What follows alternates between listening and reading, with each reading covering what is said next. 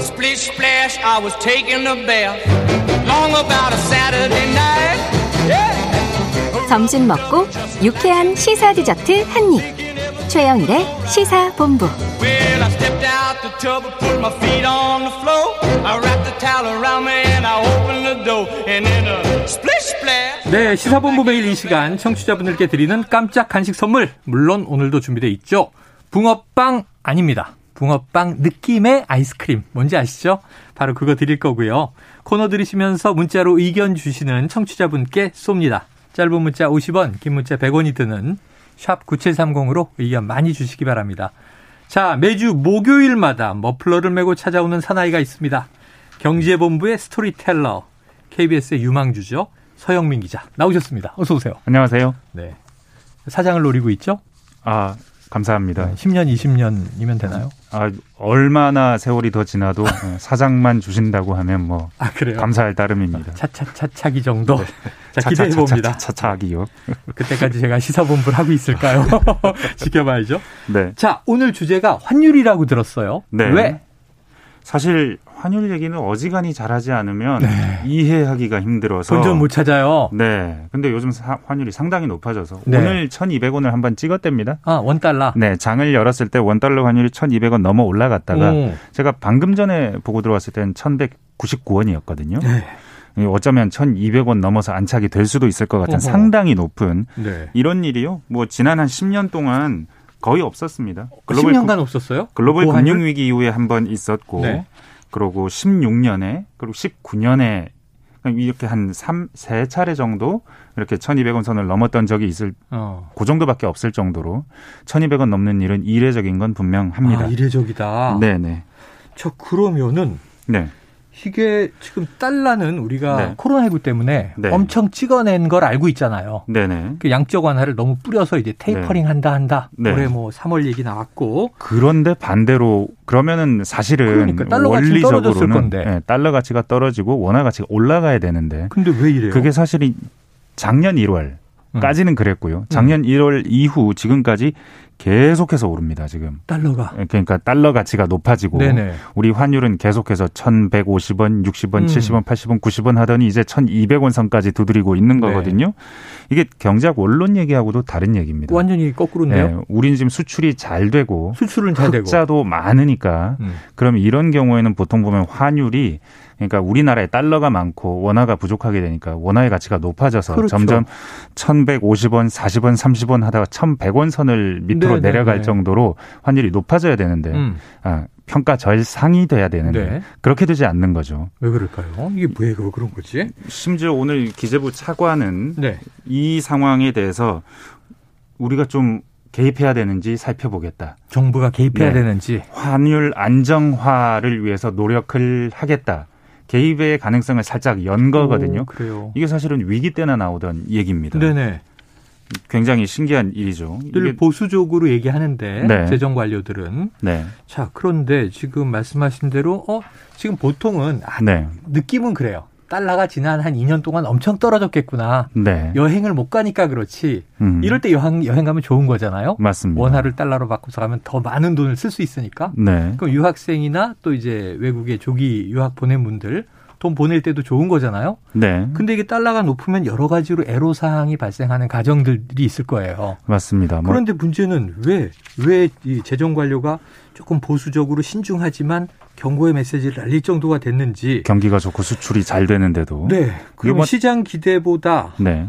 어떤 우려가, 어떤 문제가 환율의 문제이죠. 그러니까 이런 영향을 경제학 끼친 거예요. 원론하고는 관계 없는 종류의 얘기가 하나 있는 거죠. 교과서 보면 안 될 것 네. 같고 교과서 얘기가 아닌 다른 네. 얘기. 그게 미국의 조기 긴축입니다. 조기 긴축. 네. 달러 대비 우리 원화 가치가 점점 떨어지고 있는데 오늘 연준 FOMC 네. 정례 회의 아 결과 있었군요. 음. 네. 더 매파적인 얘기가 나왔습니다. 오, 앞서 예상했던 것보다 더 일찍 또는 더 빠르게 기준금리를 올리는 걸 정당화할 수 있다. 어허. 그리고 양적 긴축이라는 걸 시작할 수 있다고 했습니다. 네. 지금까지 했던 건 양적 완화예요. 예. 채권을 받고 돈을 주는, 음, 채권을 사고 돈을 주는, 돈을 준다고 표현하지만 시장에 돈을 뿌린 거예요. 푸는 거죠. 근데 이걸 돈을 뿌리는 속도를 지금 조절하는 음. 게 그 양적 완화를 이제 마무리하고 있다. 테이퍼링을 한다라는 그리고 그 돈 건데 푸는 걸 줄여나간다. 반대로 채권을 어, 받고 아 돈을 받고 어. 채권을 다시 반납하는 거예요. 어. 나 채권 이제 이제 안 사고 팔 거야. 네네. 반대 방향 거꾸로 보유 양적 채권을 완화를 판다. 줄여 나가는 데서 그치지 않고 오히려 반대 방향으로 돈을 더 걷어들이는 돈을 회수해 드린다. 네. 양적 긴축 네. 이런 것까지 하겠다고 아, FMC에서 했습니다. 이 얘기가 나왔군요. 음. 네네네. 이 테이퍼링 얘긴데. 네. 자, 과거 미국의 긴축기에 세계가 뭐 세계 경제가 다 벌벌벌 떨었던 기억이 있습니다. 맞습니다. 긴축 이번에는- 발작이라고 하죠. 긴축 팔짝. 네. 그 얘긴데 네. 2013년 이후에 이번엔 어떨까요? 그때 당시 되짚어 보면 네. 뱅 버냉키 연준 의장 때 아, 그때 버냉키였군요. 네네. 금리 인상을 막 하니까 다른 나라들이 준비가 안 된 거예요. 네. 미국은 경기가 좋아져서 지금 금리를 인상해야 되는데 음. 그럼 미국 경기만 보면 분명히 해야 되는 게 맞는데 맞는데. 자꾸 다른 나라들이 막 주가가 떨어지고 환율이 막 치솟고 이러는 거예요. 네. 처음엔 미국도 그냥 모른 채 했어요.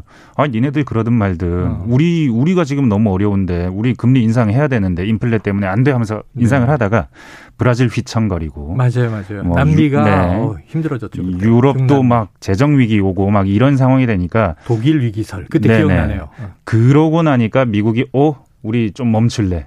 그러다가 결국은 자기가 원했던 목표치만큼 금리 인상 못 가고 아. 오히려 반대로 내리기 시작했어요 어, 다시. 네, 네. 그래서 미국이 미국 경기와 달리 세계 경기에 맞춰서 금리 정책도 변동하고 하면서 굉장히 상당히 안 좋았던 시기가 있었는데 네. 그때는 방금 말씀드렸지만 미국은 좋은데 다른 나라들은 안 좋은 음. 글로벌 금융 위기에서 미국은 완전히 회복이 됐는데 다른 나라들은 회복이 안 된 이런 상황이었거든요. 아.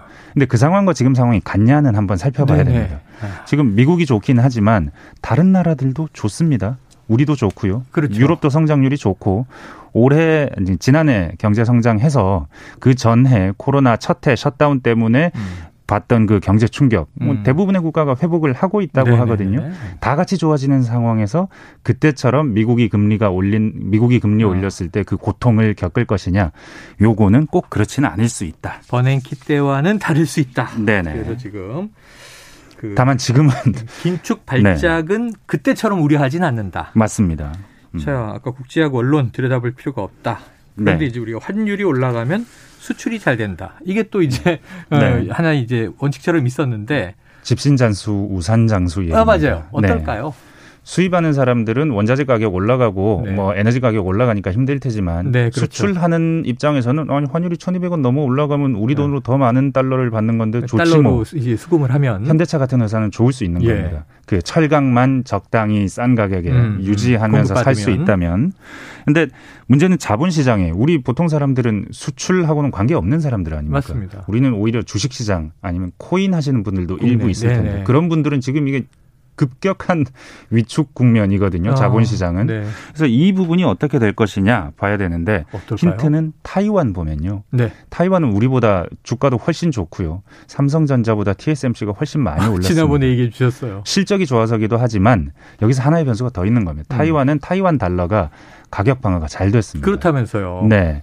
그랬기 때문에 외국인 자금이 들어오는 거예요. 음. 환율이 방어가 잘 되고 그 나라 달- 그 원화의 가, 원, 그 나라 통화의 가치가 네. 강력하면 외국인 자본이 들어옵니다. 음. 그러니까 환율과 외국인 자본이 들어오는 것. 근데 우리나라는 외국인 자본이 들어오면 주가가 오르고 음. 외국인 자본이 빠지면 주가가 빠지는 그렇죠. 나라잖아요.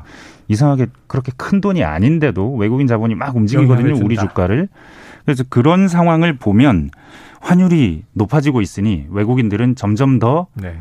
팔 가능성이 맞을 많아지는 가능성이 것이고 있다. 빠질 가능성은 있는 건데 요거 외도세. 연구한 증권사도 있습니다. 네. KB증권이 연구를 해봤더니 이게 그 경향성 자체는 있어요. 환율 음. 그래프를 뒤집어서 주가 그래프랑 딱 부딪혀 놓으면 완전히 똑같아요. 어. 환율이 올라가면 주가가 내려가고요. 환율이 내려가면 주가가 올라갑니다. 한비례한다 이렇게 얘기하는 거죠. 그렇죠. 그걸 뒤집어서 보면 완전히 똑같은 거죠. 아니, 지금 우리 네. 청취자분 중에 네. 1053님 질문이 바로 일맥상통해요. 네. 자, 원달러 환율이 1200을 넘으면 주식을 사라고 하던데 맞습니까? 이 넘은 상황에서 앞으로 환율이 어떻게 움직이느냐 이걸 주시해 보셔야 자, 돼요. 아, 그걸 봐야 한다. KB증권이 아. 봤더니 음. 환율이 한 14% 정도 그 등락한 뒤에 음. 그 다음에 추가로 등락을 하면 같은 방향으로 가면 네네. 주가가 더 그 방향으로 가고 음. 만약에 그때 반전이 일어나면 환율에 아, 반전이 일어나면 그렇지 않더라. 그렇지 않더라. 잘 모른다. 아, 이런 그 얘기가 다음에 되는 따라오는 겁니다. 조건이 또 작용을 하는군요. 네, 지금부터 환율 움직임을 잘 봐야 되는데 네. 제가 들어오기 전에 여쭤보고 왔거든요. 황세훈 자본시장연구원한테 예. 음. 그 박사님한테 놀아봤더니 환율이 1,250원 이상 넘어갈 확률은 크게 보지 않습니다. 네, 뭐 앞으로 한 한두 달 정도 갈 겁니다. 이런 얘기 하시더라고요. 정리해 보죠. 참고하시기 바랍니다. 경제본부 여기까지입니다. 서 기자님 고맙습니다. 네. 자, 오늘 시사본부 여기까지고요. 붕어빵 4546 1053 8355 0529 9491 9038님입니다. 자, 저는 내일도 12시 20분에 다시 찾아뵙겠습니다. 지금까지 청취해주신 여러분 고맙습니다.